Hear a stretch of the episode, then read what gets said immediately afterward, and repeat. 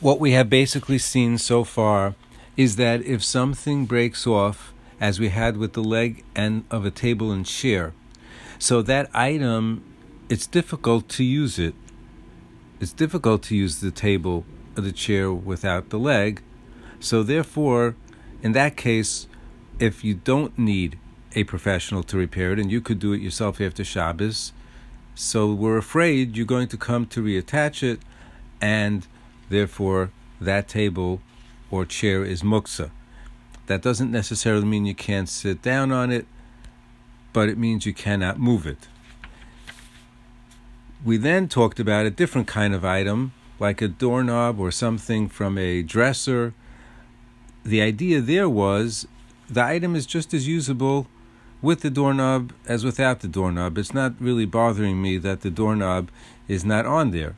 And therefore, that dresser, the drawers, are not muksa because the doorknob is considered to be a non essential piece. And then we said that if it's something that's attached to the house, any door that's attached to the house, a faucet, because those things are not kalim, those things are considered part of the house. If they fall off, those things are muksa.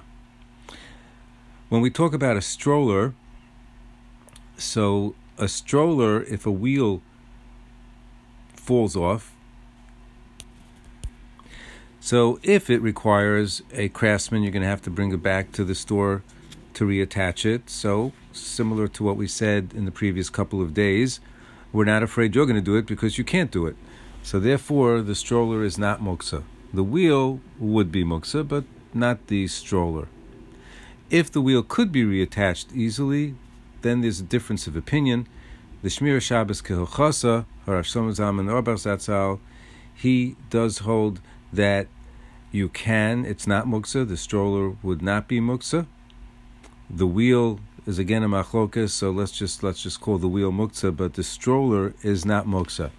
Now the sefer that I'm using makes a distinction between a three-wheeled stroller and a four-wheeled stroller. I don't know why he makes this distinction. I, am going to offer a possibility, but I'm not sure.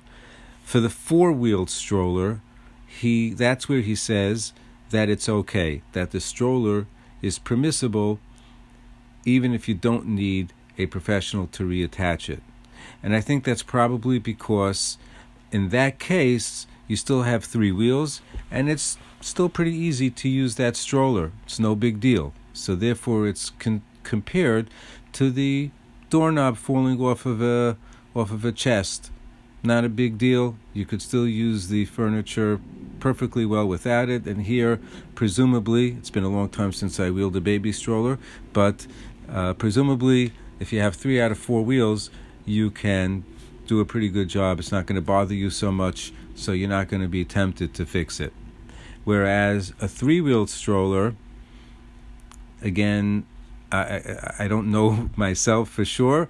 I'm I'm assuming that he probably feels that that's more difficult to use and therefore more comparable to the case of the chair or the table since it's difficult to use. Therefore, you may come to try to fix it yourself, and therefore the stroller would become muksa. Definitely ask your Rav uh, if if that happens.